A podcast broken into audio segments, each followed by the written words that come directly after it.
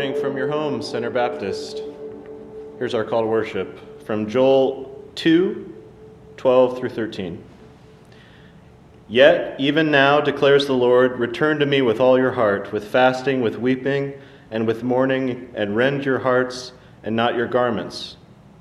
Return to the Lord your God, for he is gracious and merciful, slow to anger, and abounding in steadfast love, and he relents over disaster. In considering that, let's read and sing together from home the song Sovereign Over Us.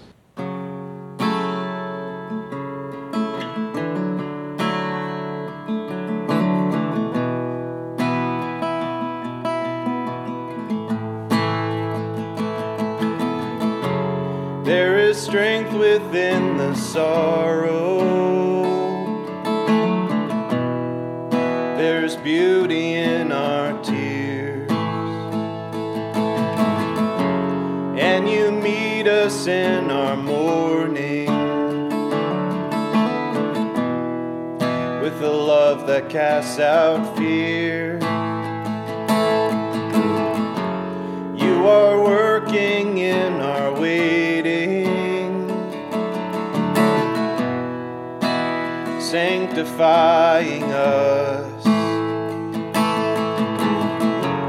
When beyond our understanding, you're teaching us to trust. Your plans are still to prosper. You've not forgotten us. You're with us in the fire and the flood.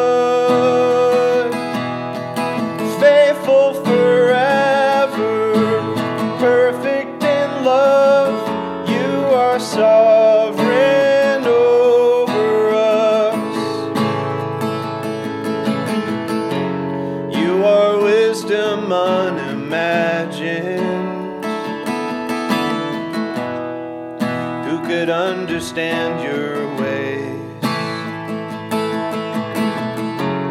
Reigning high above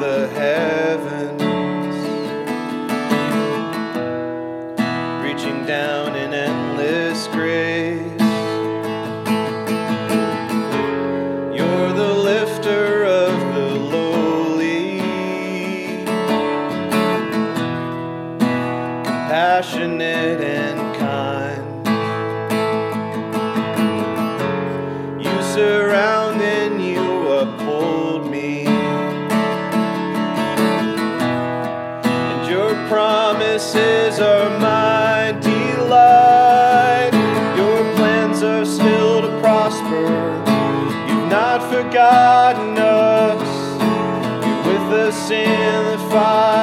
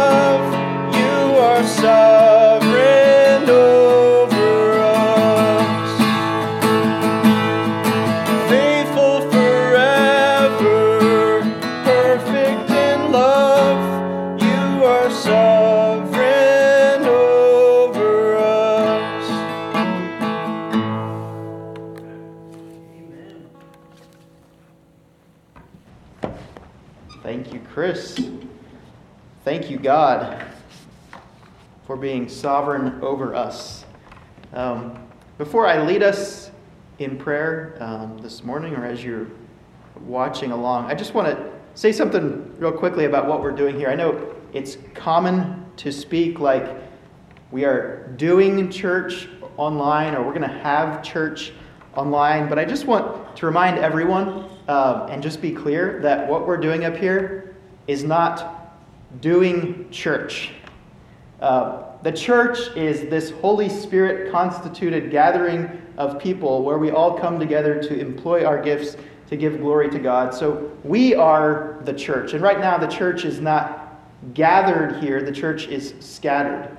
Um, and we can still serve as the church throughout the week. But what we're providing here um, in this recording is just a way to continually remind one another of God's good and unchanging word. So uh, we're not doing church online per se, uh, but the church is serving with the gifts that the church has. And, and I encourage you to serve uh, the church in any way that you can with the gifts that God has given you in this season where we cannot uh, be together. So if, if, you have the gift of prayer, then be on your knees uh, morning and night. Now, that should be all of us. If you have uh, the gift of service, find those who are in need and get them the help they need. If you have uh, the gift of teaching, find ways that you can teach others and teach your family uh, and lead them in the teaching of God's word. Uh, whoever serves, let them serve in the strength that God supplies. So let's go to the Lord now in prayer and call on Him for His help to be with us today. Heavenly Father, you are holy. You are enthroned on the praises of Israel. In you our fathers trusted. They trusted, and you delivered them. To you they cried and were rescued. In you they trusted and were not put to shame. Father, I think our temptation in this time is to be, become so focused on the news, or to be, become so focused on uh, the rapidly increasing uh, numbers of those who are, are afflicted, those who are infected with the virus, um, that we fail to trust in you, that we put our trust in other things, and, and we would spend too much time consumed uh, with news reports and data and statistic analysis, and not enough time anchored to your word. And I want to confess that this morning, and I'm sure there are many more of us who could confess that along with me. Father, return our hearts to you. Keep us grounded in the unchanging, perfect word of yours. I pray that this morning it would just be another expression of our confidence in you, our trust in you. Father, I pray that in this unique season where we cannot be gathered, that we would maximize this opportunity to have fellowship with you in private. I pray that we would maximize this opportunity to serve our neighbors in creative ways.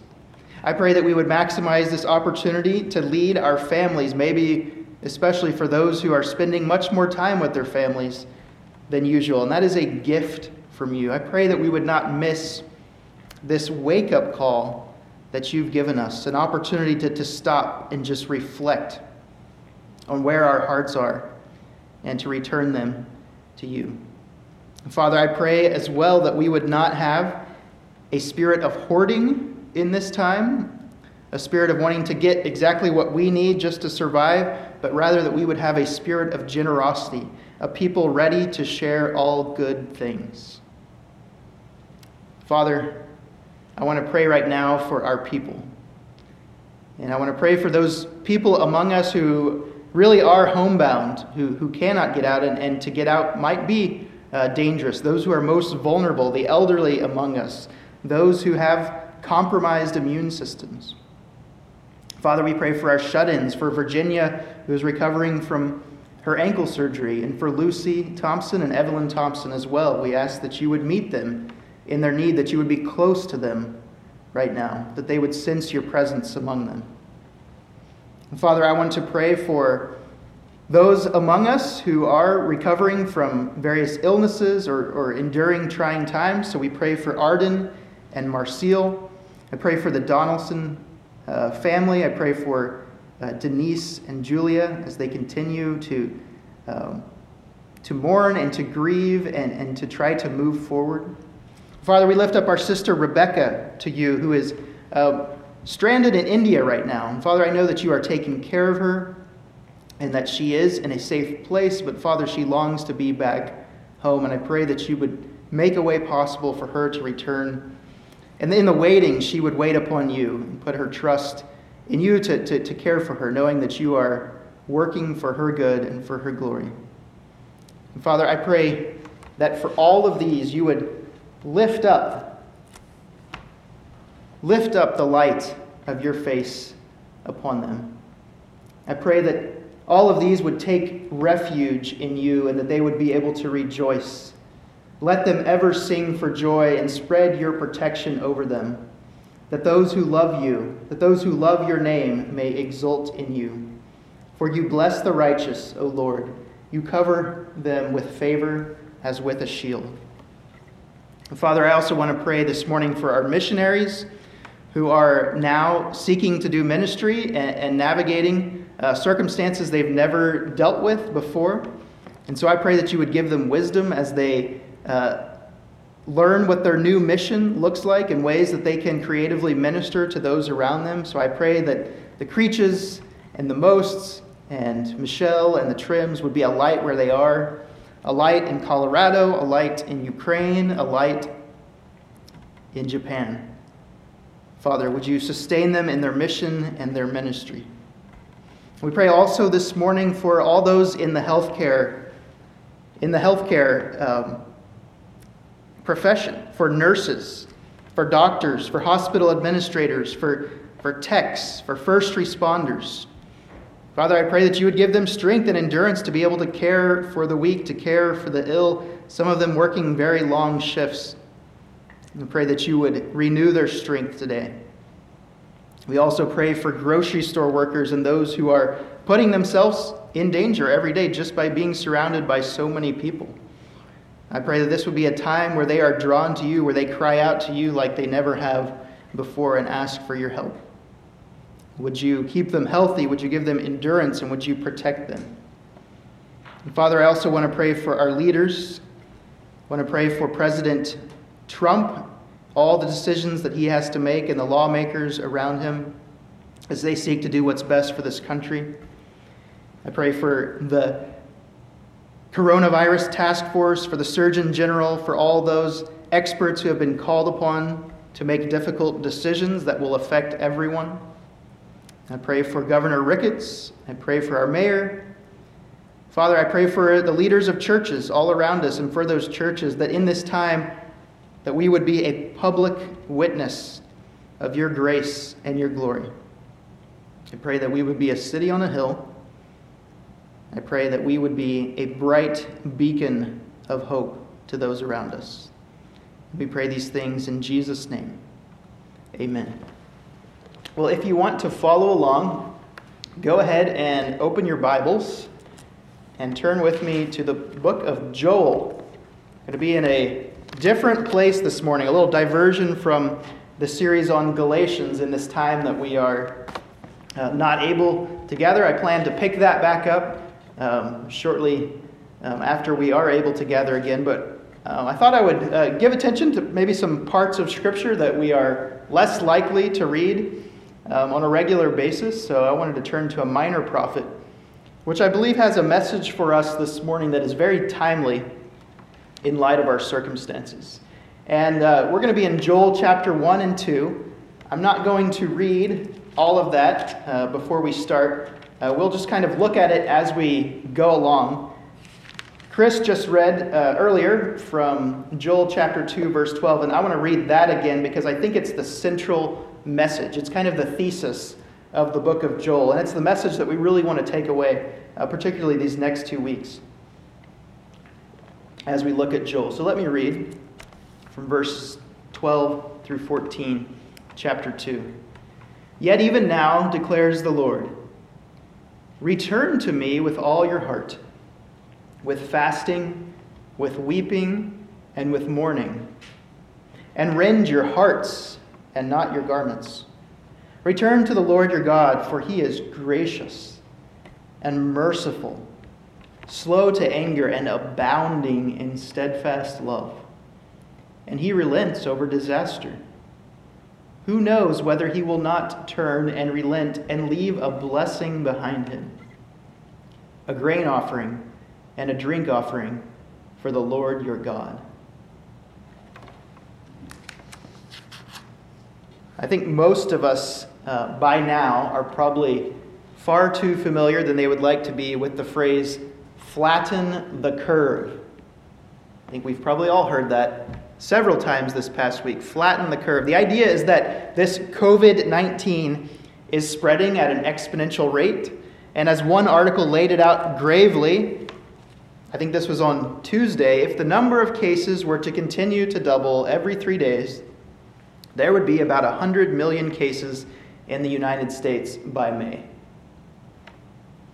The author then eased some of the fear by stating, Now that is math and not prophecy. Well, I'm sure that many of us over this past week have had our fill of numbers, of growth curves, statistical analysis, if you've been paying attention to the news. And while all of these can surely be helpful for us as we seek to understand the gravity of this pandemic and as we seek to mitigate its effects on our people, what the math cannot do, what the numbers cannot do, is solve the problem of our heart. Math will never be able to solve the problem of our heart. So this morning, I want us to turn not to math, not to numbers, but to prophecy. Because I believe we need the certain prophetic word of God, a word that God promises will never return void, will never return empty. The book of Joel is very short, it's only three chapters, just a couple of pages in your Bible, but it is packed. It is jam packed. The book of Joel is a story of pestilence that is prefiguring God's future judgment, judgments. Pestilence prefiguring God's future judgments. And it's a call for repentance that leads to restoration. A call for repentance that leads to restoration. It's a call to pay attention to what God is doing in seasons of trial, and a call to return our hearts to Him. This is the book of Joel. All of us, I believe, can so easily become consumed with measures taken to flatten the curve, or we become so frantic as we watch the curve trending upward that our hearts actually begin to follow the curve of the crisis. But in this hour, what the church needs most is to be reminded of the permanence of the promises of an unchanging God to flatten our curve of anxiety and to stabilize our hearts. So, beginning in verse 2, we see the prophet instructing all the inhabitants of the land to pay very careful attention to what is going on and to tell their children of it and to let their children tell their children and their children to another generation, to tell their children the story of this great calamity which had come upon them. What was that calamity? If we look in verse 4. What the cutting locust left, the swarming locust had eaten. What the swarming locust left, the hopping locust had eaten. What the hopping locust left, the destroying locust had eaten. In other words, nothing was left. This is the story of a horrific locust invasion that had laid waste to the land and brought complete desolation.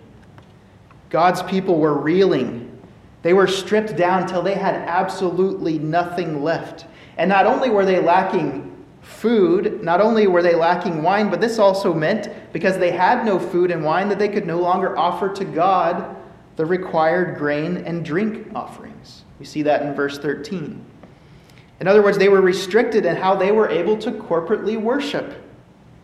Does that sound familiar? We are restricted today in how we can corporately worship. Both field and vine had dried up, and shriveled up. And so, if you want to talk about desperation and talk about having it bad, I think it's, it's probably very difficult for most of us to imagine the devastation that a locust invasion could cause, because that's not something uh, that particularly happens to us in our geography uh, in this time. But they actually still occur to this day. And in fact, there is one of the worst in decades that is going on right now in East Africa. And this was an article I read from just a couple, uh, that was written just a couple weeks ago about one of these deadly locust invasions. Desert locusts are the most destructive of all locust species, known for their speedy growth and enormous appetites. A swarm containing an estimated 200 billion locusts was recorded in Kenya, and each insect can eat its own weight in food. That equates to about as much as 84 million people a day. That's according to a UN briefing. The insects have already destroyed hundreds and thousands of acres of crops in East Africa and the UN is calling for international help to quell the crisis. They fear the numbers could grow 500 times by June and reach 30 different countries. This is happening right now in East Africa and spreading. Worst one in decades, according to this report.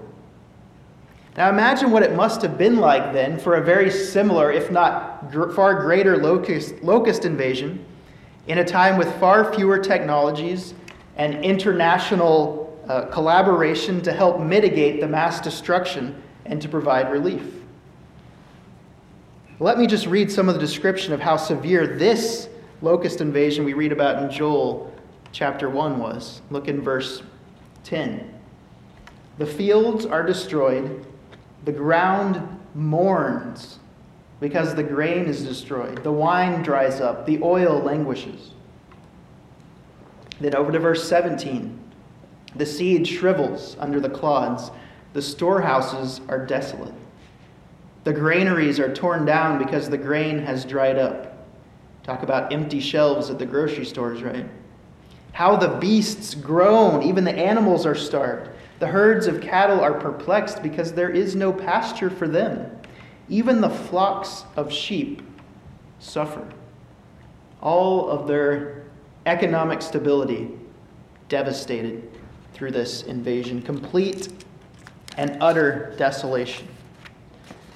So, lest you are tempted to think that our current circumstances, and I don't want to minimize for those who truly are afflicted today or who are going without, who are in need, I don't want to minimize that, but lest we are tempted, who still have much today, to think that our current circumstances are bad on account of empty toilet paper shelves at Hy-Vee or on account of the canceling of March Madness, be thankful this morning for what you have in your pantry.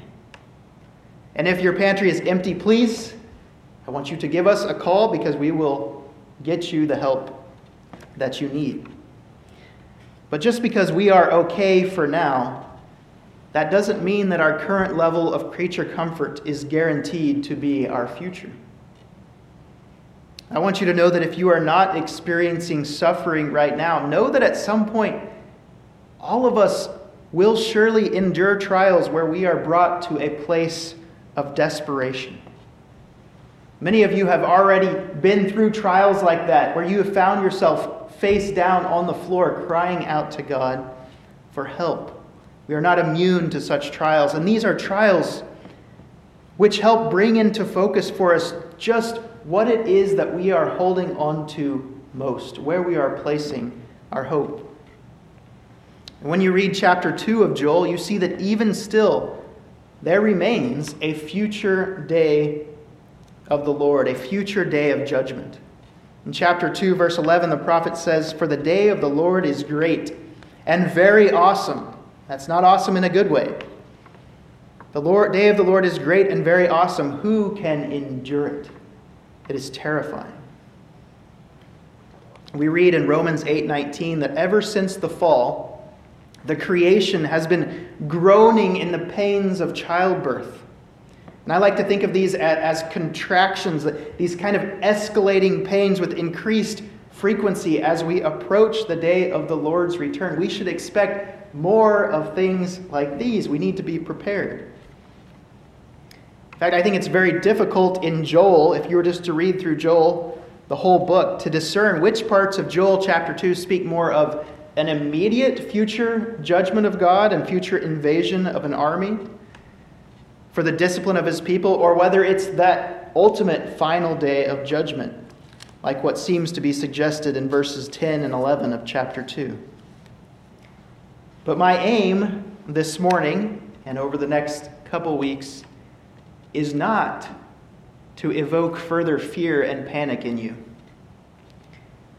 but instead for us to take advantage of this opportunity, this opportunity from God to turn to Him and to seek refuge in the proper place, to hope in God.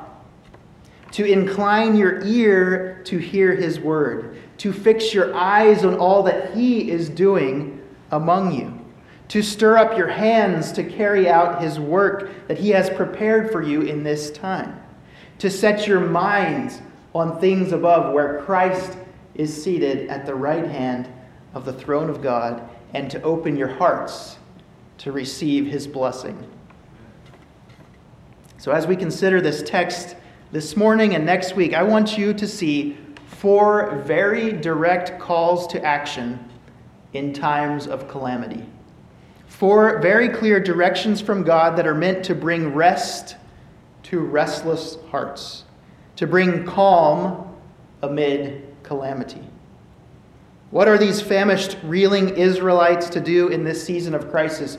What are we to do? How is the church to respond in this season of pandemic? And I take these directly from the text. Number one, awake. From chapter 1, verse 5. Awake. We are to awake. Number two, we are to lament. From verse 8. Number three, we are to alarm or to sound an alarm. Chapter 2, verse 1.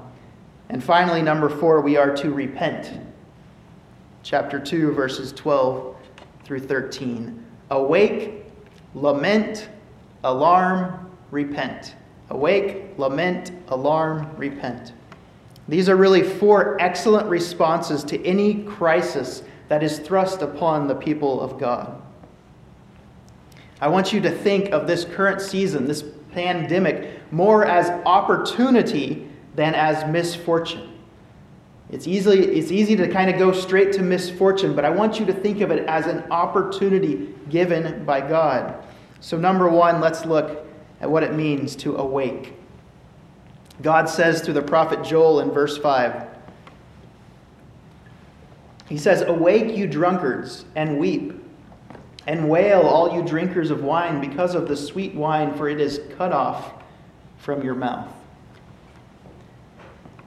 Every crisis that God allows is an opportunity to awaken us from our spiritual slumber. I believe the reason that they are called out as drunkards is because they had perhaps become so overindulgent in their enjoyment of the fat of the land and their abundance of wine. They had become more concerned with filling their own bellies than devoting their hearts and minds to God. And I sometimes fear that this is one of our greatest problems, particularly in America. One of our greatest distractions is that we have so much. We have so much that it's easy to forget how much we need God. But sometimes, His grace to remind us of how much we need Him comes in the form of wake up calls like these a locust invasion, a pandemic, another natural disaster.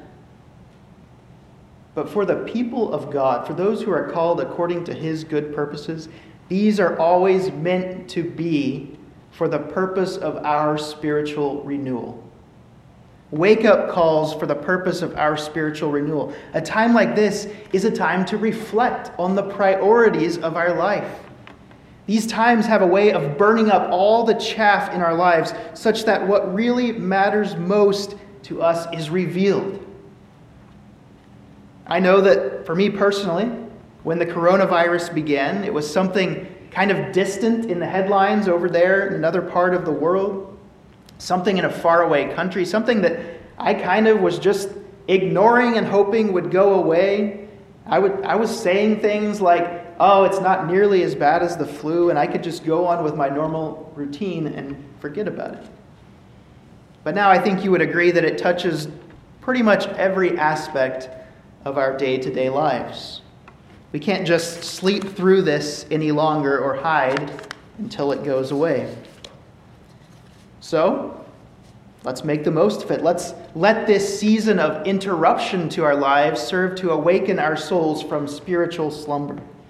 Let's let it serve as an opportunity to allow God to reveal what's in our hearts and to purge from us that which keeps us from enjoying Him. Look at verse 14. What are we told to do? Consecrate a fast, call a solemn assembly, gather the elders and all the inhabitants of the land to the house of the Lord your God and cry out to the Lord. Cry out to the Lord. This is an opportunity to cry out to the Lord and to seek Him for refuge and to bring others along and call others to do the same. Cry out to the Lord right now, where you are. Which brings us to the next thing that He calls us to do, the next action, and that is to lament. So He wakes us up, He gives us the wake up call, and then He says, Lament. And we read about this in verse 8 Lament like a virgin wearing sackcloth for the bridegroom of her youth. Lament like a virgin wearing sackcloth for the bridegroom of her youth. In other words, lament and weep as one who has just lost the dearest thing that you have held, who has just lost a spouse. Every crisis that befalls God's people is an opportunity to lament over the perfection that was lost in the fall, to mourn over the effects of sin on God's beautiful and perfect creation. I believe that lament is the means that God has ordained for processing, for helping us process the reality that we live between two worlds.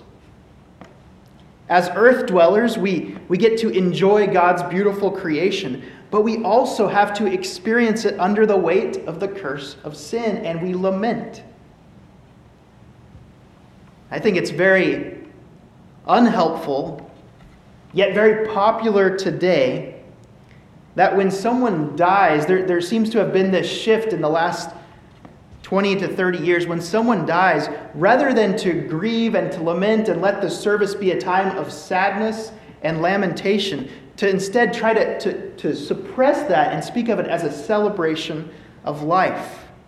To, to sort of try to suppress any talk of death and mourning. We don't want to be sad, we want to be happy about this person's life. But I want to tell you that this is really unhealthy.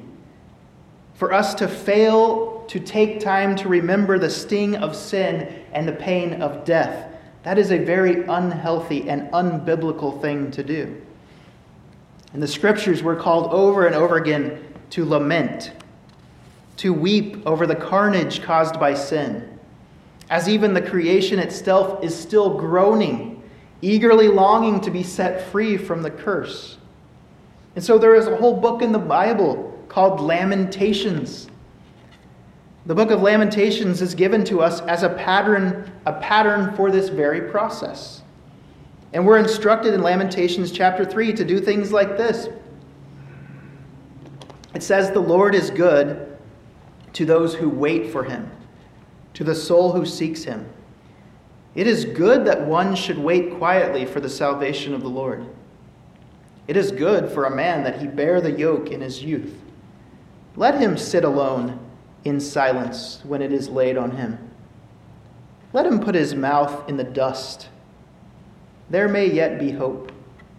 Let him give his cheek to the one who strikes, and let him be filled with insults. For the Lord will not be cast off, for the Lord will not cast off forever. But though he cause grief, he will have compassion according to the abundance of his steadfast love. The great pastor and scholar of the Great Awakening in the 1700s in America. Jonathan Edwards once made a list of resolutions to help him to live a steadfast life striving after God.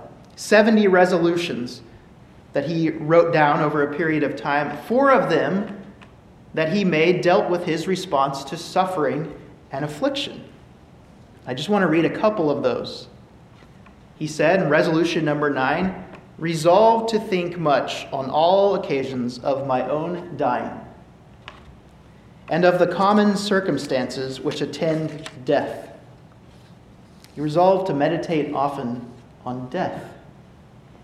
How about number 57? Resolved, when I fear misfortunes and adversities, to examine whether I have done my duty and resolve to do it. And let it be just as providence orders it. I will, as far as I can, be concerned about nothing but my duty and my sin. Maybe this current pandemic has not quite hit that close to home yet where you feel death all around you. But still, let's not miss God's gracious opportunity to remember and let's get ahead of the curve. If it's going to get worse, let's get ahead of this. Let's not miss out on God's gracious opportunity to remember that this world is not your eternal home. This world is not your eternal home. That one day we will live in a new earth and new heavens where the light of Jesus will continuously shine into every last crevice and where there will be no darkness at all, no more pain, no more suffering, just the fullness of Him who fills all. I believe that the glory of Christ will shine brightest when you are most aware of the darkness from which He has rescued you. So take time to lament. Take time to meditate on the reality of sin and its effects upon us. But let it drive you to a more heavenly vision for this life. Let's lament in order that we might be driven to fix our eyes on Jesus, the author and perfecter of our faith. The psalmist tells us in Psalm 90 12, Teach us to number our days, that we might gain a heart of wisdom. Lamentation is a reminder that our days here are numbered. And so, whether it's corona or cancer or a car accident, we will soon be taken from this temporary home. So, let's be asking ourselves this question continuously as we lament what awaits us in the eternity beyond this? What awaits you in the eternity beyond this? Set your eyes there and let it drive you to God. I want to stop there today after those, those, those particulars, two particular calls to action to awake and to lament. I want to stop there today and, and, next week talk more about the sounding the alarm and the repentance.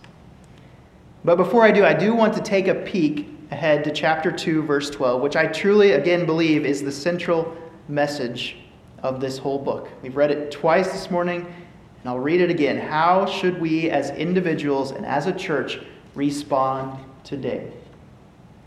Verse 12 Yet even now, declares the Lord, return to me with all your heart. With fasting, with weeping, and with mourning, and rend your hearts and not your garments. Return to the Lord your God, for he is gracious and merciful, slow to anger, and abounding in steadfast love, and he relents over disaster.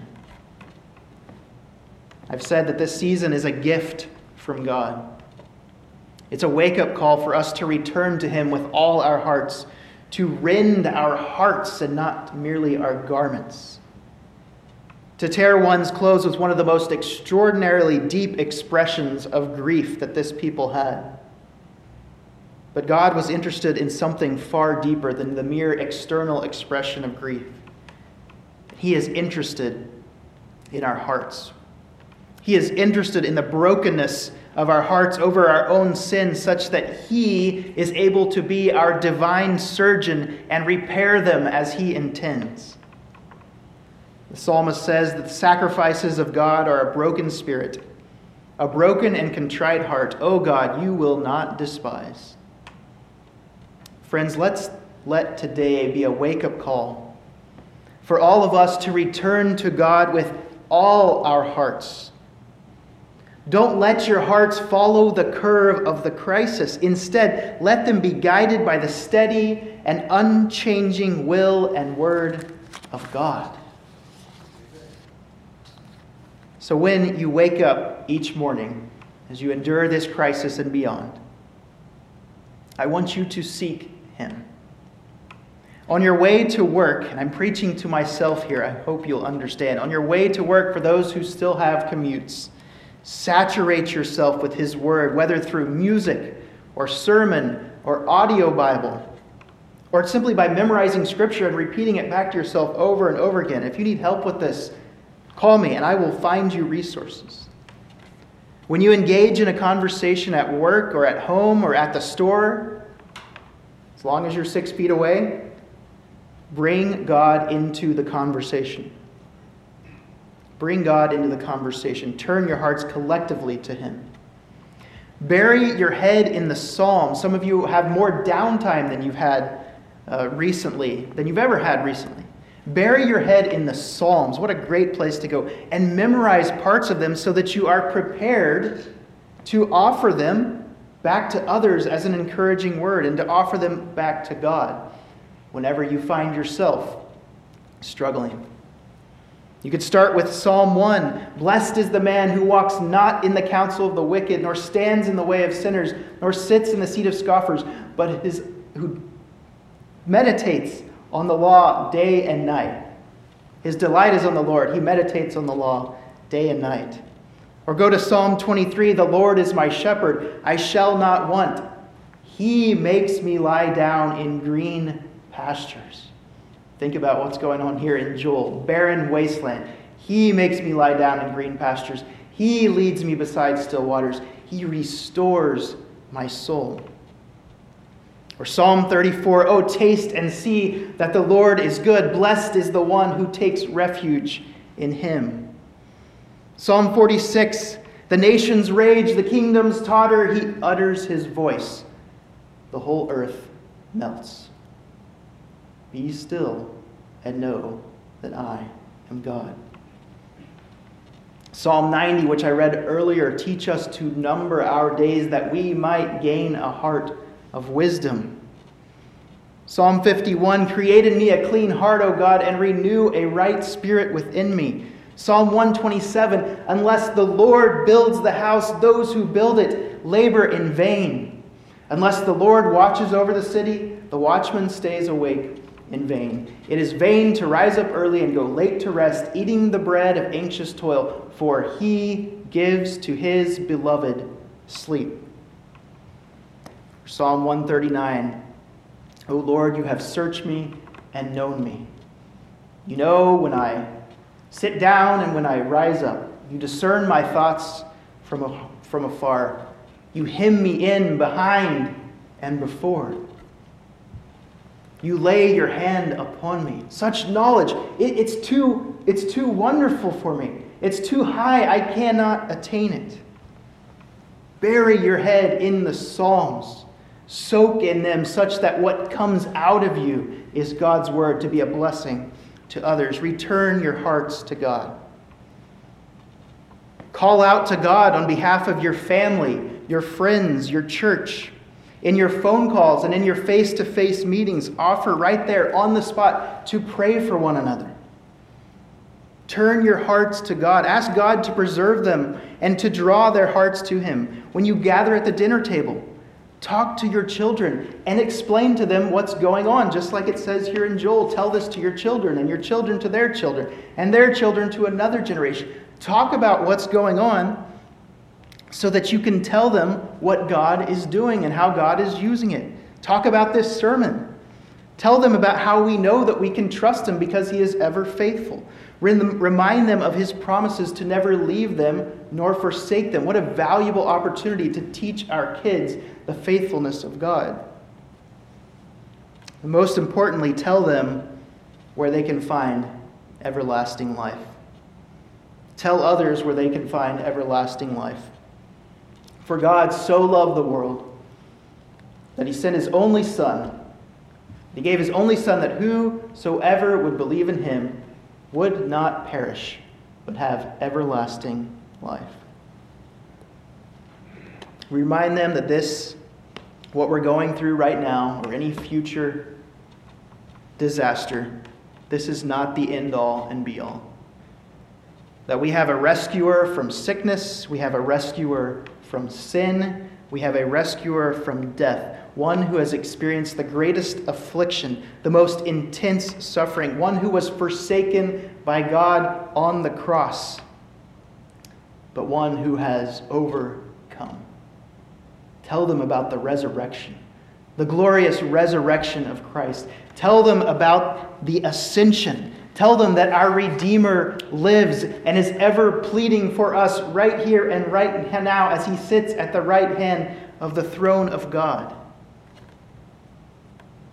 Brothers and sisters, if I could leave you with one thing, I want you to know this is certainly not a time to panic. It's also not a time to become cynical or apathetic. This is a time to wake up this is a time to wake up and to pursue God with all your heart. Do not miss this opportunity. Let's pray. Father in heaven, we, we thank you for just your grace to, to, to give us this word that anchors our soul, that stabilizes a restless heart, that keeps us fixed on what matters most. It's so easy to, to be tossed to and fro by every news report, by every wave and wind, every message that we should do this or we should do that. But God, help us to cling to your unchanging promises. And help us to, to, to tell others about these, to, to use these as encouragement for others. Father, I pray that this wake up call that you've graciously given us would not go unused, not go unnoticed, would not fall on deaf ears. Father, we need your Spirit to help us. Because each day we are going to be far more tempted to just follow the curve of the crisis. And pray that you would Remind us what truly matters, that we would seek refuge in you. We pray in Jesus' name. Amen. Let's sing, O Church, Arise together. O Church, Arise.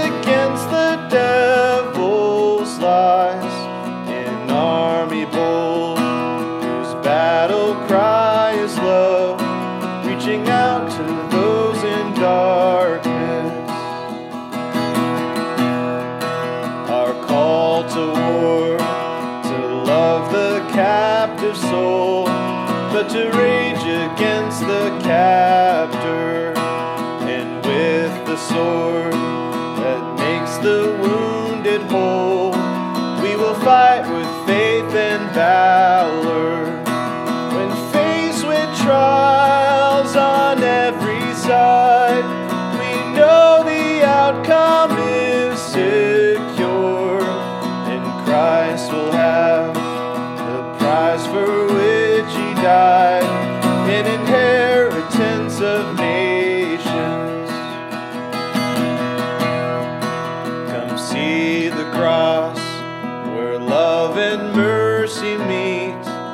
The Son of God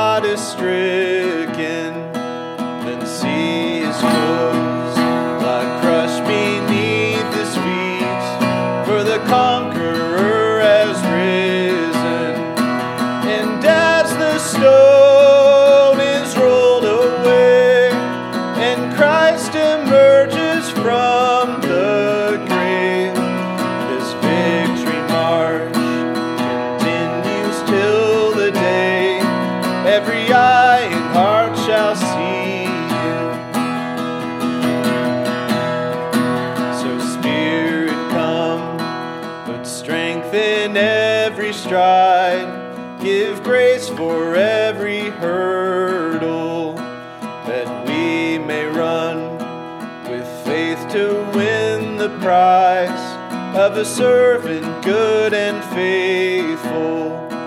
As saints of old still line the way, retelling triumphs of His grace. We hear their calls and hunger for the day when with Christ we stand in glory.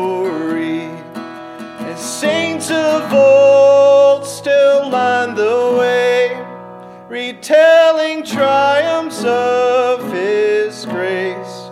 We hear their calls and hunger for the day when with Christ we stand in glory.